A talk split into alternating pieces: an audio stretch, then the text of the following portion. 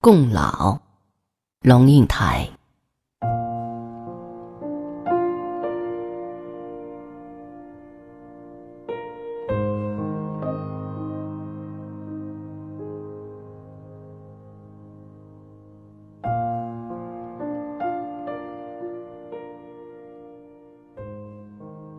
我们走进中环一个公园，很小的一块绿地，被四边的摩天大楼紧紧裹着。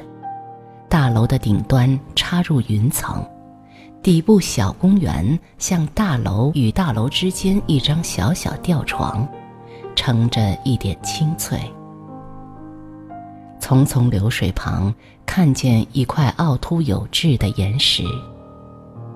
三个人各选一个角坐了下来。一个人仰望天，一个人俯瞰地。我看一株树，矮墩墩的，树叶油亮茂盛，挤成一团浓郁的深绿。这三个人平常各自忙碌，一个经常一面开车一面上班，电话一个接一个。总是在一个红绿灯与下一个红绿灯之间做了无数个业务的交代。睡觉时手机开着，放在枕边。另一个天还没亮就披上白袍开始巡房，吃饭时腰间机器一响就接，放下筷子就往外急走。和朋友痛快饮酒时。一个人站在角落里，捂着嘴，小声说话。仔细听，他说的竟是：“尸体呢？家属到了没有？从几楼跳的？几点钟？”然后不动声色地回到热闹的餐桌。人们问：“怎么了？”他说：“没什么。”大伙散时，他就一个人匆匆上路。在夜色迷茫的时候，还有我自己，总是有读不完的书，写不完的字，走不完的路，看不完的风景，想不完的事情，问不完的问题，爱不完的鱼虫鸟兽、花草树木，忙，忙死了。可是我们决定一起出来走走。三个人就这样漫无目的的行走，身上没有一个包袱，手里没有一张地图。然后，我就看见他了。在那一团浓郁的深绿里，藏着一只浓郁深绿的野鹦鹉。正在啄吃一粒绿得发亮的杨桃。我靠近树，仰头仔细看它。夜鹦鹉眼睛圆滚滚的，也看着我。我们就在那杨桃树下对看。另外两个人也悄悄走了过来。三个人就那样立在树下，仰着头，屏息。安静，凝视许久，一直到夜鹦鹉将杨桃吃完，吐了壶，拍拍翅膀，哗一下飞走。我们相视而笑，然后开始想念那缺席的一个人。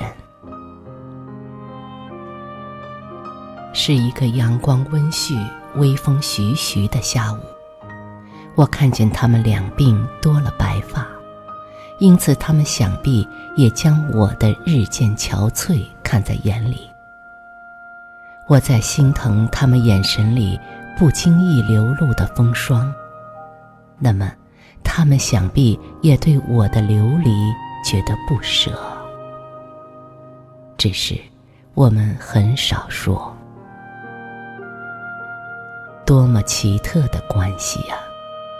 如果我们是好友，我们会彼此探问、打电话、发短信、写电邮、相约见面，表达关怀；如果我们是情人，我们会朝思暮想，会嘘寒问暖，会百般牵挂。如果我们是夫妻，只要不是怨偶，我们会朝夕相处，会耳提面命，会如影随形，会争吵，会和好，会把彼此的命运紧紧缠绕。但我们不是。我们不会跟好友一样殷勤探问，不会跟情人一样长相厮磨，不会跟夫妇一样同船共渡。所谓兄弟，就是家常日子平淡过，各自有各自的工作和生活，各自做各自的抉择和承受。我们聚首。通常不是为了彼此，而是为了父亲或母亲。聚首时，即使促膝而坐，也不必然会谈心；即使谈心，也不必然有所祈求。自己的抉择，只有自己能承受。在我们这个年龄，已经了然在心。有时候。我们问：母亲也走了以后，你我还会这样相聚吗？我们会不会像风中转蓬一样，各自滚向渺茫，相忘于人生的荒漠？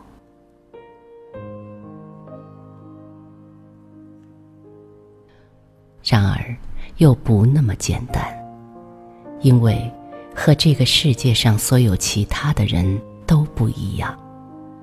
我们从彼此的容颜里看得见当初，我们清楚地记得彼此的儿时。老榕树上的刻字，日本房子的纸窗，雨打在铁皮上咚咚的声音，夏夜里的萤火虫，父亲念古书的声音，母亲欢乐的笑，成长过程里。一点一滴的羞辱、挫折、荣耀和幸福。有一段初始的生命，全世界只有这几个人知道。譬如你的小名，或者你在哪一棵树上折断了手。南美洲有一种树，雨树。树冠巨大圆满如罩钟，从树冠一端到另一端，可以有三十公尺之遥。阴天或夜间，细叶合拢，雨直直自叶隙落下。所以叶冠虽巨大且密，树底的小草却殷殷然葱绿。兄弟。不是永不交叉的铁轨，倒像同一株榆树上的枝叶，虽然隔开三十尺，但是同树同根，日开夜合。看同一场雨直直落地，与树与共老，挺好。